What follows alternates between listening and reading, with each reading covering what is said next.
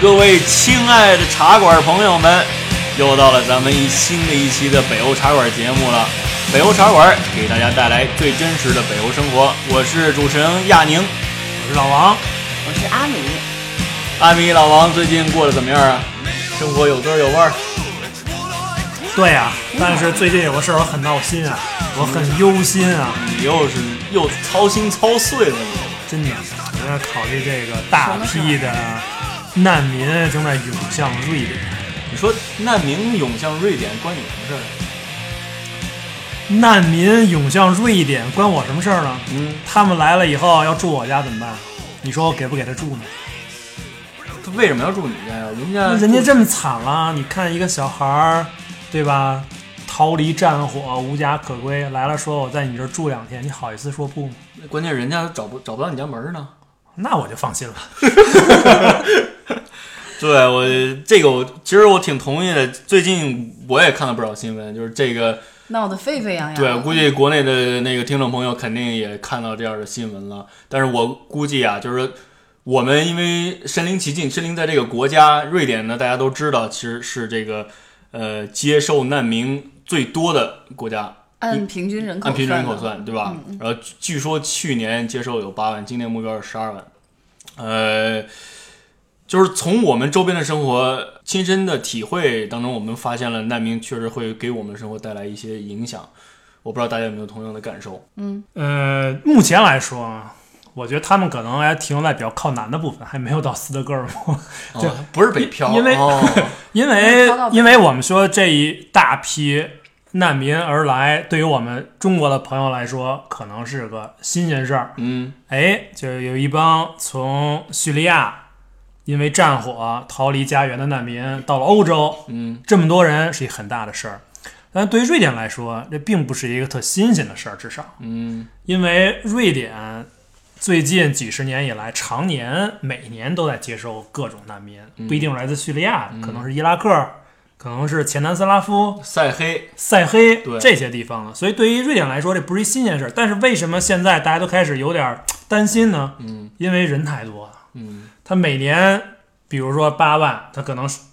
涌进来，突然涌进二十万，嗯那怎么办？瑞典一共才九百万人。但我好奇，为什么瑞典会接受这么多难民呢？你肯定有什么历史原因吧？哎，这可以跟大家聊聊。所谓我们中国有句老话怎么说？啊三十年河东，三三十十年年河河西。所以瑞典现在大家听起来这国家感觉好地方，西，嗯哎，有机会来瑞典。尤其我要是一难民，那我本来在家里没吃没喝，还可能被打死。嗯到瑞典以后，每月一听，哎，给我至少几千块人民币的生活费，嗯，给我免费地儿住，嗯这简直是天堂啊！完全是，对吧？但是咱们往回稍微看一点，不用时间太长，嗯一百来年吧，嗯这好像也不短。但我就想，就是瑞典曾经在十九世纪中开始，就是我们鸦片战争那时候，嗯然后一直到一次第一次世界大战，也嗯，就是上个世纪初，七十年左右，瑞典是大量的移民输出国，没人愿意来这地儿。那时对，候嗯因为那时候太贫穷了，这个我有对点懂又荒冷蛮之地，我们又天黑又黑又黑，我们天朝上国的人，工业也不发达，谁来这地儿啊基本都是一个非常穷困的一个农业国。是的，嗯所以那时候瑞典大概在这段时间里就大量的向外移民，嗯，我听说没有百分之百分之五十的瑞典人，百分之五十绝对人口有多少呢？据据统计一百多万。嗯，今天瑞典九百万人口，嗯当时嗯我估计可能就五百万，啊对少500得万。多，这是相当多的人口，非相常当于我们中国两亿人出去了。嗯他去哪儿呢？首先美国，对，嗯，哎，美利坚合众国，美国芝加哥，好地方都是大部分都是芝加哥对吧？啊，也有加拿大、啊嗯？澳大利亚，啊嗯甚至南美洲啊。嗯嗯这些地方都去。然后为什么瑞典人要当时往外走呢？嗯第一，穷，嗯，没钱。啊，第二嗯还也是有，穷。第二有一些宗教迫害啊，嗯反正大家想得到的这些，在自己国家过不下去了，嗯或者你或者也有些人专门就是冒险，想出去换个地儿。嗯美国当时新大陆淘金，嗯这是一个很很好的去处。所以在那时候走了大量的人，什么时候停的呢？大概第一次世界大战的时候，这嗯这股往外移民的难民这个移民潮就相对减少很多。嗯重要原因之一，美国当时收紧政策了。嗯，美国虽然地儿大，后来也觉得你们不能就玩命来，对想来说想来就 来了想 来差不就多来，差不多也得收收了。所以，哎，这就是有一个休止符。哎，瑞典到这时候出国的人就少了，嗯所以现在很多瑞典的家庭，他在美国都有亲戚。对，哎，当年去美国的，对嗯吧？就走了。就很多在美国看到他们的姓有很多以这个 S S O N 结尾的，嗯什么什么 Song，什么什么 Song，比如说著名的那个影星呃 Scarlett，呃 y o n Song，就是那个著名的女约翰森约翰这森。是约翰逊啊。当然约了翰，森我不确定人家确实是不是瑞 典的孩子，但是但是 他的名儿确实是非常的瑞典话。名儿不知道，这嗯这解释非常演大呀。断臂山的那个男演员，呃，叫什么名字哪一个 g i l l e n h o 然后他家就是瑞典的移瑞典的话民。嗯，所以看瑞典的移民，我相信大家将来有有机会，咱们挖一下，跟大家聊聊，嗯在美国对，有应多该少有不瑞少典名人，嗯对名这字样知道。其实其实美国各个裔的名人可能都不少，对咱们可以将来非常看多看瑞典。这大概是一战以前，哎，但是这时候咱说完一战，说二战，嗯二战就来了，这时候移民就开始了。为什么二战的时候瑞典开始有移民进来呢？对，因为瑞典二战的时候是一中立国，嗯什么叫中立国？主要就是跟德国说你别来打我，嗯，然后参也战跟也跟这个苏联跟美国说，我也不去帮你，呃我也我我不我不帮他们啊，你对别来打我。因为在那儿当时我们知道挪威是抵抗的，挪威是被、呃纳粹德国给完全占领了。为什么被他占占领呢？这是有一段故事的，每一个瑞典人都知道。这个就是说，当年很简单，德国人敲瑞典的门儿说：“哎，呃，你能让我从这儿过一下吗？我想去侵略挪威。”然后瑞典人想了，反正我也不喜欢挪威，然后为了保护自己，那你来呗，然后就给你过吧，就就就让他过去了。当时挪威其实就是这样被侵占的，而且那时候瑞典跟挪威分家应该不久，对，没错，然后啊非常一个国家。非常当时这么想，憎憎恨这个挪不威跟人我过， 你也别想过了。啊 哎，话说回来，所以瑞典当时作为一个中立国，它可以开始吸收一些难民，没错，这些难民就包括一些犹太人啊，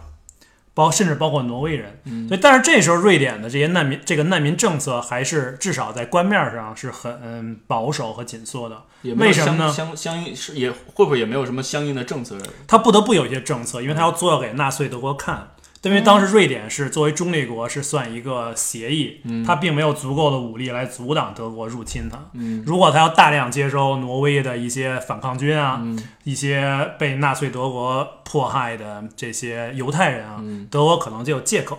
来入侵瑞典，你就不是中立国了，嗯对吧？嗯所以当时瑞典并没有说放开你，我就是，呃，犹太人你来吧，嗯呃，挪威人你来吧，他并嗯并并不能这么做。他应该也是确实接收了很多难民，保护了一些人，嗯但是并没有大面积的敞开他的这个大门呃大门。什么时候敞开大门了呢？嗯，那就是二战以后。嗯，瑞典人怎么说？卧薪尝胆， 忍辱负重。这时候终于，嗯、敞开国门，终于，接受这哎，个二战之后，终于他的这个付出的这些代价吧良，心发现了。终于开始有可有回报了。开花为什结么果呢了？，因为他没有被炸呀、嗯他有很多工业都保留保留来下来了嗯那二战之后，整个欧洲一片苍夷，百废待兴。嗯它有这些工业，就意味着它可以马上生产出相应的商品来供应整个欧洲的市场需要，换来的就是经济的发展。换来就是它当时经济发展。所以说，瑞典为什么今天比较富裕，跟那时嗯候它积累下来的这些发展有很大关系。嗯它那时候发展好，但是国内人口不够啊，缺人啊干活儿。嗯所以当时所谓接收外来人口，接收外来人口的原因非常简单，嗯缺劳力，嗯嗯，有地没人太没缺人了 开，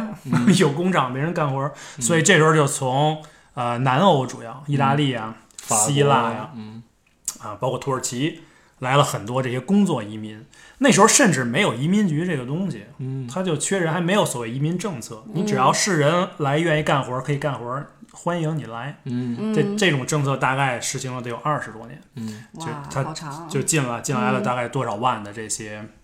其他地方的劳工，嗯他当时也不那时候也不太考虑如何让这些人融入瑞典社会之嗯类的问题，因为他就是需要这些劳动力，这些人通过劳动，某种程度上也融入了瑞典社会。嗯嗯这大概延续这么长时间，什么时候又有所改变呢？六十年代，嗯六十年代时候出现一什么事儿？在遥远的美利坚合众国， 嗯有一个伟人叫马丁·路德·金，嗯那他在搞这黑人的民权运动。嗯这时候，也就是说，在美国这么一个伟大的移民国家，发生了很多因为移民带来的问题，嗯，不平等的问题。没错儿，所以这些问题，所以瑞典他就开始突然想，哎，我这儿来这么多其他地方的劳工，那我将来也可能有这问题啊！我这不是未雨绸缪一下，一看美国那乱成这样了，把美国当成一面镜子，当这面镜子来看一下自己的未来，没错儿，对，所以所以他就开始来紧缩他的这个移民政策嗯移民政策，不光是移民，他其实并没有说议会来通过一个法案说我不再接受工作移民了，他是有一个所谓的劳动法案，说我国家不再接收除北欧国家，就是所谓的咱们斯堪的纳维亚这些嗯北欧国家以外的工作移民了，他不再接受这些人了，嗯，这就导致嗖一下就没人来了。嗯但是这些注意了，这个东西并不作用，这个规定啊，并不作用在难民身上。嗯，他当时还在零星的接收，会已经在零星接收难民了，嗯但是难民还会来，对，所以也就是说，他这政策主要是针对于移民的针对于工作的人。工作移嗯民，工作人有主为主，对，对，这就是为什么，包括今天我们有些人发现，哎，德国似乎在这次叙利亚难民潮中嗯，表现得非常好，啊非常好对来没错吧，这些人都举着我们这欢迎女难民女过总来女女对女女总理的画像，然后对来说我们跟一圣人一样，就也有人就有人这种阴险的这就开始想了，哎，他是因为缺劳动力，嗯，所以他欢迎难民来帮德国人干活儿，德国人缺人干活儿，所以他去。嗯这也虽然这是一个阴险的想法，但不无道理。嗯，所以瑞典当时的情况，他吸引一些人，他也想，哎，这些人可以来帮我干活儿，他有一定这些想法。嗯所以他到无论如何，他在呃六十年代末七十年代初，这时候他就开始紧缩了移民政策，开始说你就你要来，呃，只有难民可以进来，嗯工作移民非北欧国家的我就不接受了。嗯这又掺掺和着一个思潮，就是七十年代的。七十年代是什么？是学运啊，啊这些我们要要平等啊，我们要这些。当然我们，呃，全世界这些左派可能都比较，就嬉皮士刚刚开始，啊哎，他就比较跟这都有关系。所以这时候瑞典，哎兴他起他就定了一个非常到现在可能有一定影响力的，他有一口号，嗯就是针对移民，他有三大口号：第一要平等嗯啊、叫 equality；嗯第二要选择自由、嗯 f r e e d o m of choice；然后第三叫 partnership。嗯我们要一种合作的关系，这是这这是他针对难民的，就是所所有移民的这么一个态度。嗯他就是这可能是一个里程碑，就相当于瑞典，他想把自己从一个单一民族国家，它是一个单一民族、单一语言的国家，想向多语言就多民族方向发展。多他是文化在借鉴美国的模式，想以美国为这样一个呃镜子，然后自己向美国学习，变成类似于美国这样一个国家吗？你说，你觉得他们当时会不会有这种心态在里面？这这个问题很好，我也不能揣测当时人的心态，我也没办法说。但是瑞典的情况非常不一样，它本身这个变成一个移民国家，这是不太可能，它本身有自己很深的文化和传统。对，没错。但是我们知道，今天我们活在瑞典，都知道有一所谓政治正确这么一个东西，嗯从那时候传下来的。但是他心里已经开始直说，我们就是这种高大上这些词儿，平等、嗯，自由、自由博爱，从法国大革命传下来这些东西。对，他觉得这些东西都应该在他的社会有所体现，嗯所以他这个政治正确在他的这个脑子里面的反映到他的这个移民政策上，他觉得他的移民政策应该体现这些多元化，嗯，我们要社会的这些 diversity 怎么说，嗯就是不同的多样性，就多多样样性。性对都要有，它在这政策里面。嗯所以说，我们可以快速快进到现在，嗯到今天，嗯它的这三大理念实现了吗？并没有，就是它所谓我我现在想起来，觉得我们觉得可能实现的就是它的这个平等呃平等对，可能实现的更多一点儿。但是平等，啊它是说意味着什么呢？你是一个难民来到瑞典，你马上就可以有医疗保险，比如说、嗯嗯这些东西。然后你是一个移民进来，你享受有跟瑞典人一样的福利，没错儿。这些东西是实现了。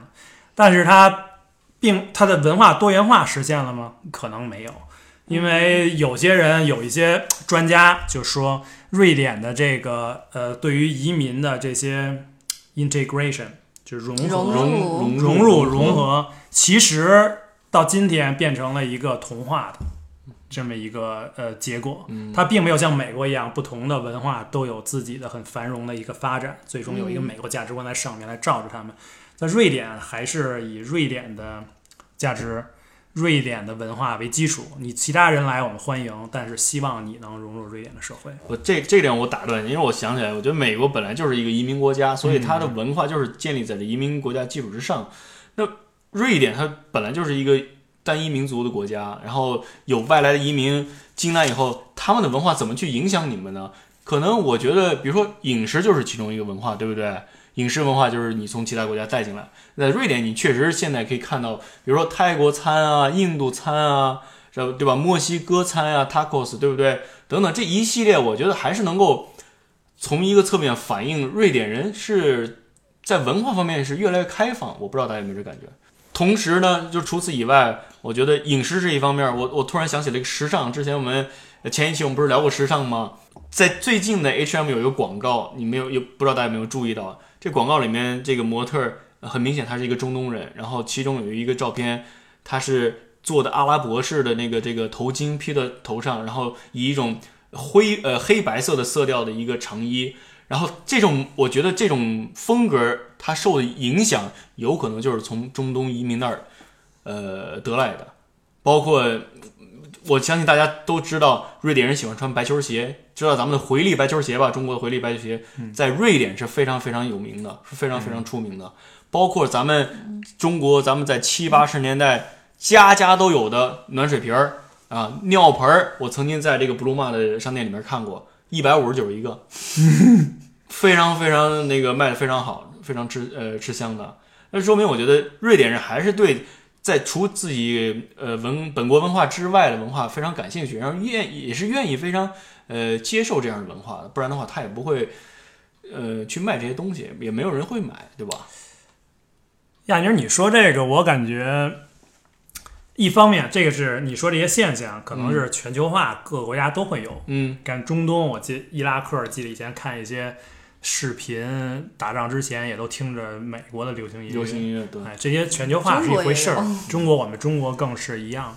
呃，但是它跟它的移民政策，嗯对于这些外来的族裔在瑞典生活能不能融入，这可能还有一段差距。没错，这些人，当然这些呃融入是在有一些些所谓呃指标的，就是他是不是呃，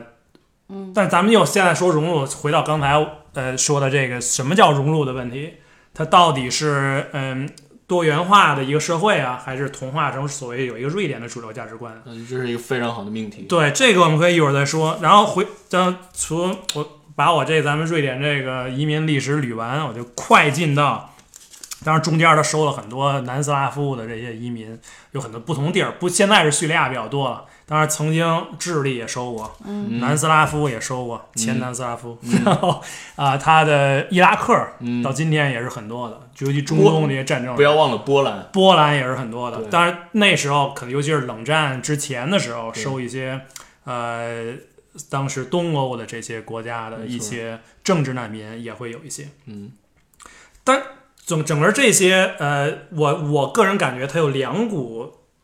社会力量或者思潮是并进的。嗯，一方面大家一些呃民调会看到，哎，可能我们相对八十年代和九十年代比，社会上对呃移民的这些态度会变好一点儿。嗯为什么呢？这有一个解释，说因为新一代人成长起来了，这嗯是一个希望。嗯，因呃，当当初的时候，呃，六七十年代做民调的时候，都是这些甚至三四十年代出生的没人错没，错他的价值观在那时候已经形成了。那时候瑞典纯粹单一民族，相对来说传，就嗯当然不能说纯粹，相对来说更传统的一个国家。嗯到现在，到到未来，哎，这是一个好的现象，嗯说明新的一代人他可能对移民的有更对世界宽观容更态度更宽宽容一点儿，对世界观更宽广一点儿，嗯接受更多，这是一方面好的一方面。嗯同时，另一方面，我记得我刚来瑞典的时候，就有人警告我，你要小心一个组织叫光头党，嗯然后他们有一个很高大上的名字叫白色雅利安嗯，人的什么组织，这我从来没听说过，没听说过没叫听说过 White Alien，雅利安就是这些白人的这个就极右翼的一个组织， OK，他们的特点就是攻击移民嗯攻击其他人。在他曾经在九十年代啊八十年代末九十年代初的时候，呃，在瑞典曾经掀起过很多波澜。嗯，呃，那个时候他曾经攻击一些移民的聚集区啊，这些人。嗯这个也就是说，换句话说，这股的呃相对比较右翼，就是这些比较民族主义的这些暗潮是一直在的。哼嗯那整体上，我们刚才要说到瑞典的这些社会正确性、这政治正确，嗯，这个东西，这是两股平行的东西。当九九十年代的时候，这些极右翼组织在瑞典的整个议会的席位大概多少呢？百分之一点五。嗯，就大大部分人都觉得这伙人新纳没粹，戏，没什么势力，这东西我们这太不文明了，你就自己玩自己的，跟我没什么关系，你就搞点小动静。到今天我们知道，今天瑞典极右翼的右翼党多少？百分之二十，到百很恐怖甚至到25%到百分之二十五，嗯议会学最近的这这个嗯非民常调，大的一个嗯这是非常有意思的一件事儿。我们推到非常最近一年，二零一三年，二零一三年瑞典发生了有意思的两件事儿。第一，他跟叙利亚，他宣布，凡是叙利亚战火中嗯来的难民，马上给永居，嗯没有任何审查。你来了，因为因为战争嗯离开家园来到瑞典，没有任何时间限制，你嗯不用等，嗯永居马上给你。嗯这只有人就曾经评论，这给全世界的难民接收定了一个新的标高，这是非常高的一个标准，说你来了，我们就给你永居，来社会我们欢迎你，嗯这是第一。第二，同样在二零一三年发生一个什么事儿，我们可能都有印象，在我们斯德哥尔摩郊区这个暴乱嗯啊，在 Usta ，Hus Husby 呃 Husby Husby 在 Husby 这个骚乱，这些 Husby 这个地方不熟悉斯德哥尔摩的朋友可能不知道，它是一个呃，基本就是难民的聚集区。对斯德哥尔摩北郊难民哎，你通过这聚集区，你有两个感受：第一，你觉得你到了另外一个世界，没错你你穿过你看到这里的人，可能都是当你穿过这个社，我就骑车从那里过过，嗯发现哎，这些人都是蒙面的，女、嗯这些女士们，嗯很多这明显的这些伊斯兰教背景的对这些呃居居民，嗯呃，听的音乐都是感觉罐子里能出一蛇那种，嗯 不是，就很不一样。然后你闻到这些饭菜的味儿。对不一样，不一样基本就是你感觉、感觉不到你在瑞典。没错嗯然后第二感觉，我也同时呢，我我也要说非常整洁这个社区，嗯并不是说像我们想象的一些所谓贫民窟啊，嗯这些犯罪率高的这些乱七八糟的地儿，到处都是这些感觉就很危险，嗯完全没有，嗯依然是比较整洁的一个社区。我觉得瑞典整个都是这感觉，这就在那个就在这种地方就发生这个暴乱，同样是在二零一三年，我觉得这个就是瑞典的一个现状。它你一方面大家觉得我们应该瑞典有所谓世界良心的这个国家品牌，嗯，他们呃、嗯来接收这些实行人道主义，实行人道主义这些难民，甚至不光是所谓日内瓦公约规定下的难民，一些人道原因的难民，他们可能也会接收。嗯然后另一方面，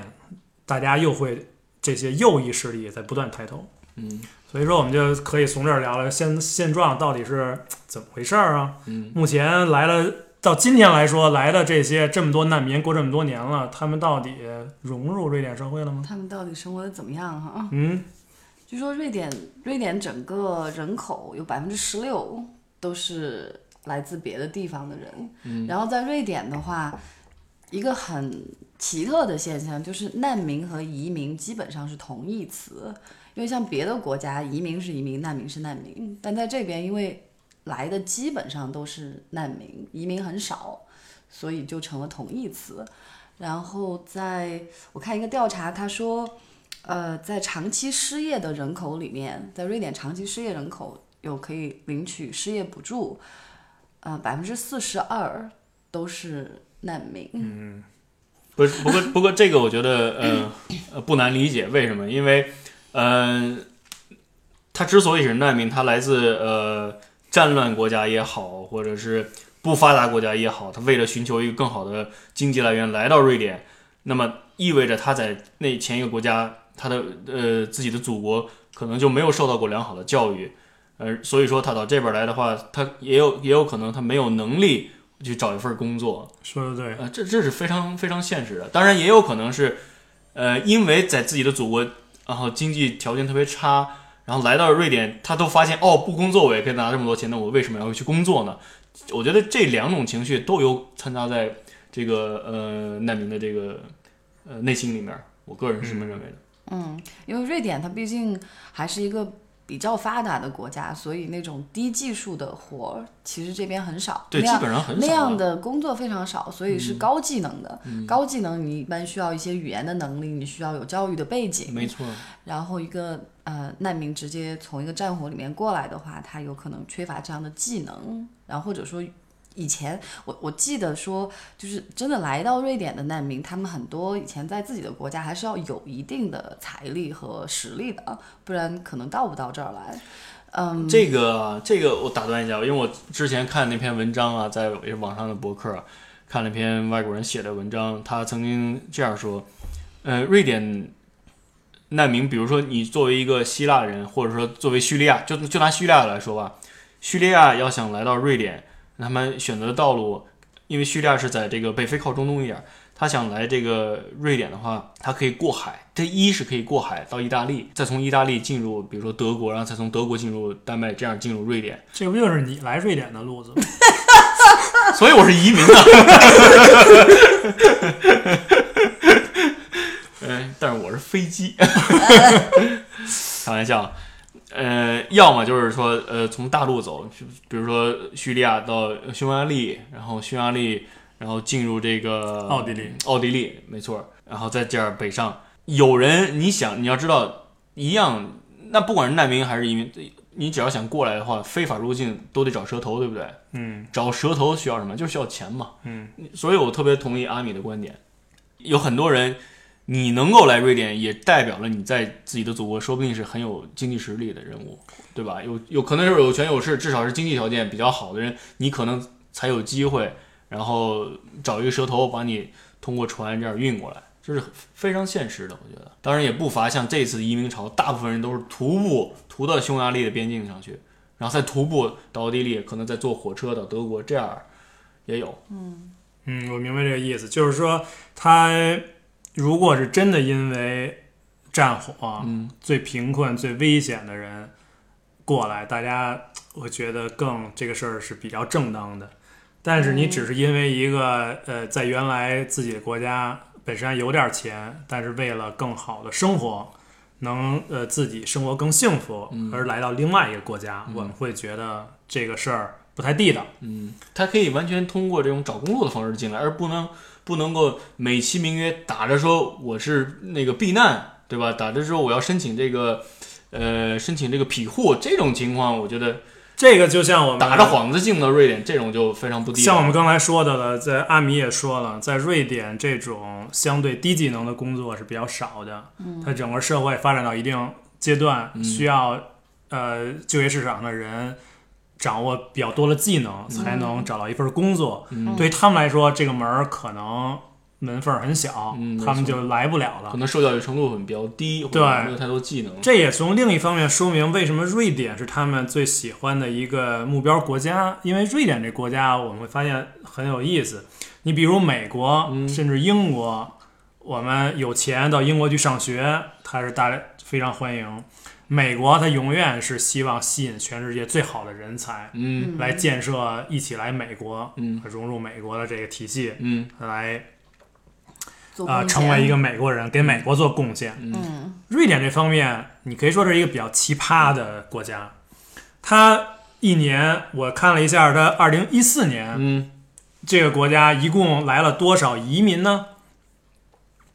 咱们说它的难民被批准的，不是说涌进来多少，说是说这一年被批准，你可以合法的在瑞典待下来。我们知道很多难民是先涌进来，然后再等着审批的。没错没错。批准呢是三万一千人，大嗯概整个一年，去年一年是这么多人，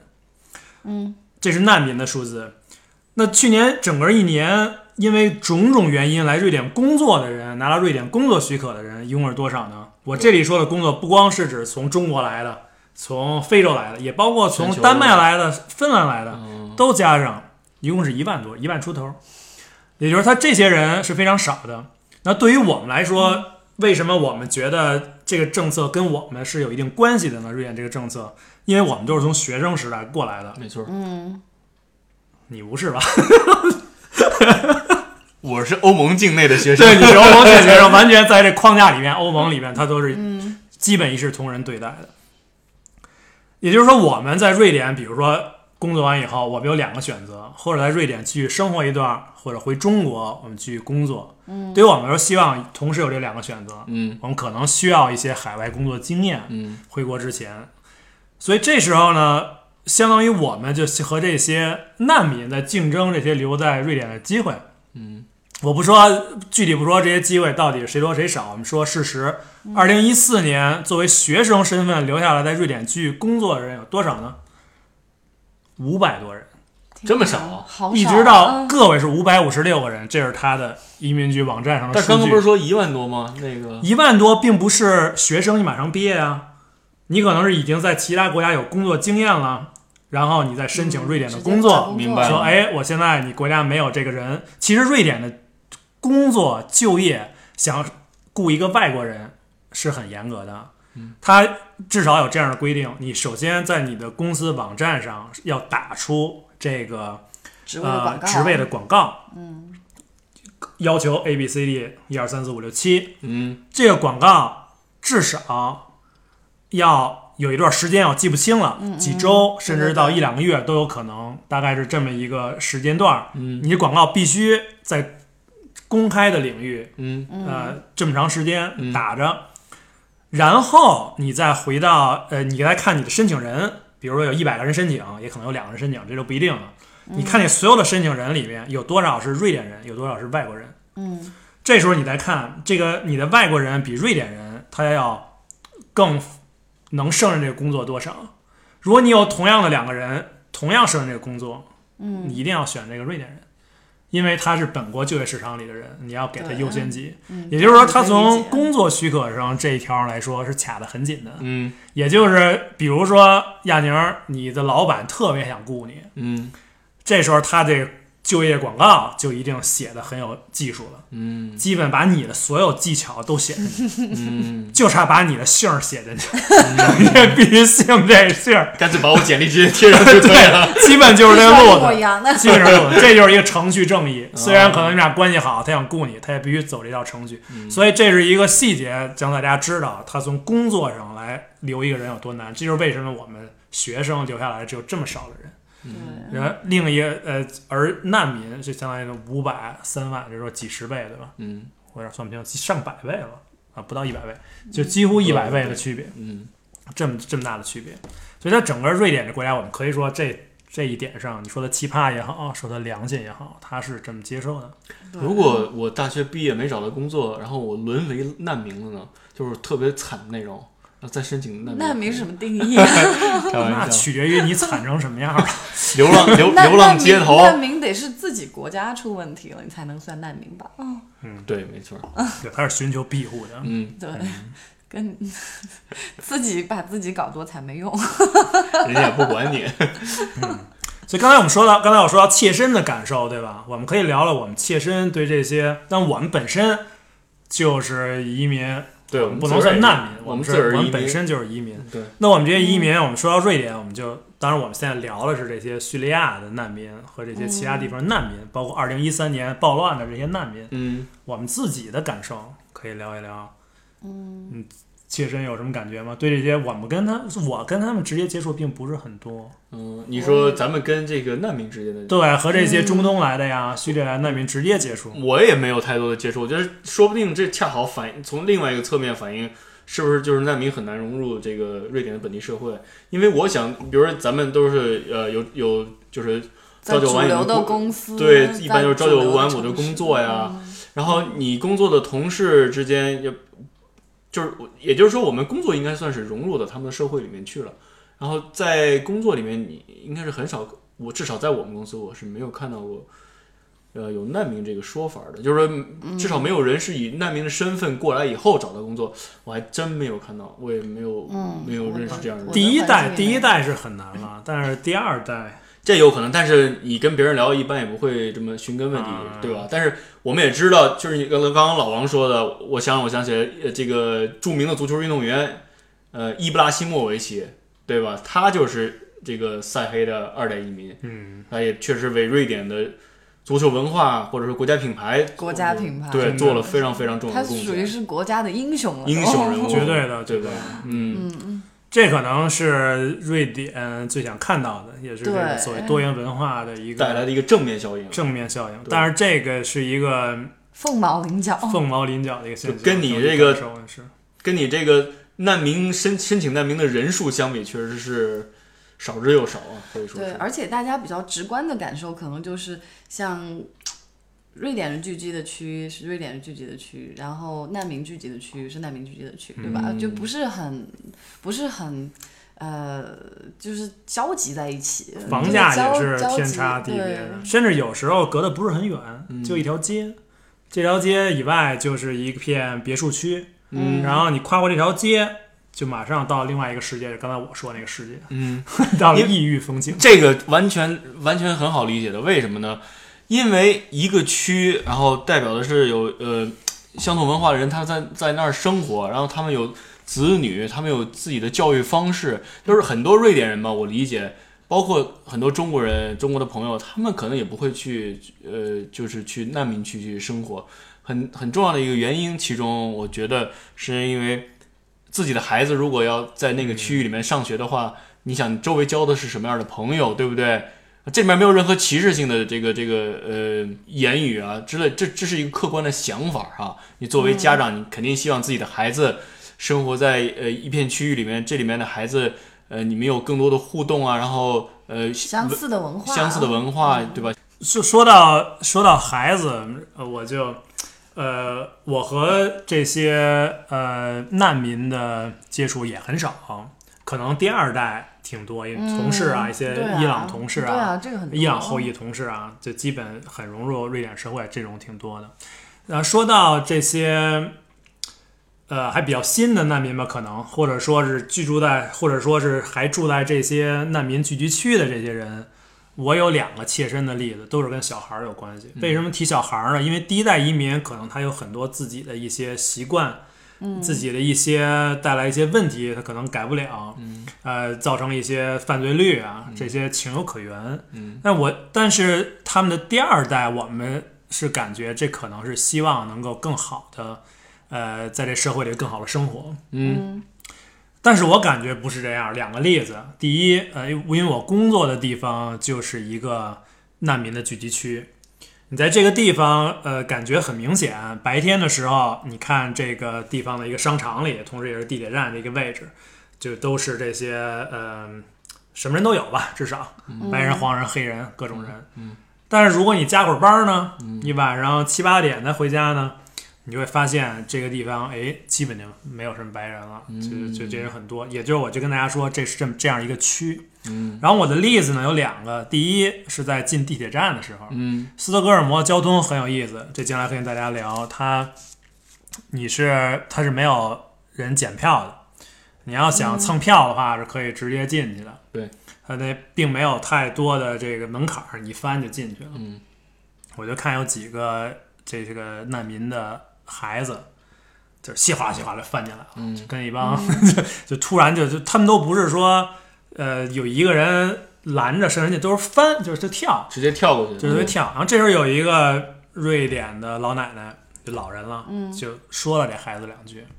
然后这些孩子就用特别难听的瑞典话，他们语言没有问题，因为我们知道瑞典是给这些呃移民很好的语言教育，对免费的嗯语言教育来免融费入的语言教育所，谓同化也好，融入好这个社会。嗯然后他就用很难听的话来骂这个老奶奶。嗯你就可以想象，将来这个老奶奶下一次有投票机会的时候，她是不是很可能投给 E 极右翼？嗯，就是就是反对人非常小的一件，非常细就是这些细节来的才才对我们普通人有一些没错有这个冲击。嗯第二个例子，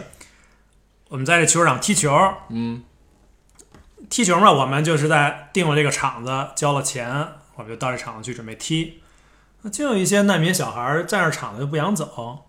我说，而且隔壁就空着，我就、嗯其实我不太理解他们为什么，你就到隔壁去踢就完了，他们就故意的在这个场子里站着，非得我们说他们才不情不愿的走。嗯，然后我们搁在场地边上的一些东西，手门员手套啊，他们就顺手拿走，你也不能说他偷，他也没就是说特别有这意图的拿起来，偷偷的拿起来，咣咣就跑了，也不是，这很他就他就拿到他手边儿，恶作剧一样，有点恶作剧的感觉。然后我就过去问他说：“这是你的手套吗？”然后他就看我这是我手套啊，然后我就拿起手套，我就百分之百确定是我们手套，别导致。然后一看，然后当时我也挺傻的，我就说：“你看着我的眼睛说这是你的手套吗？”然后那小孩不说话了，然后觉得有点羞愧，因为他不想看你的这眼睛，我觉得也可能也可能我眼睛太难看 了。然后就过了两秒钟以后，这群小孩儿另外一个小孩儿直接看着我说：“这是我的手套。”嗯就他们这一个群体就没有，就说诚信也好，嗯或者这种社会规则也好，咱们咱也可以说素质也好，就不在这个社会的痛上，怎么说这个不在这社会的这个这个标准弦儿上，这个标准上，嗯它是游离之外的。嗯换当我在其他场地里踢，如果有一些咱就是说其他的一些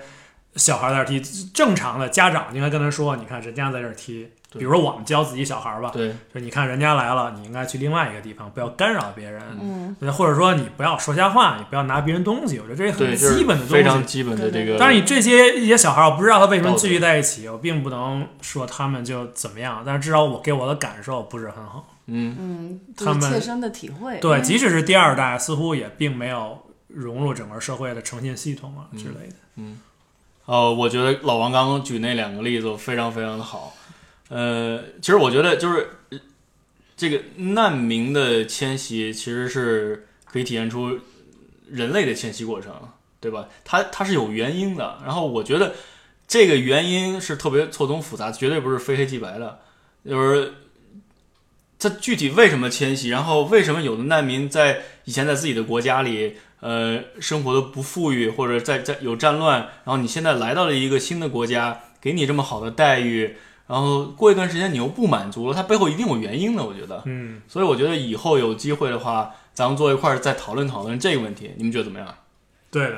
挺好的。啊，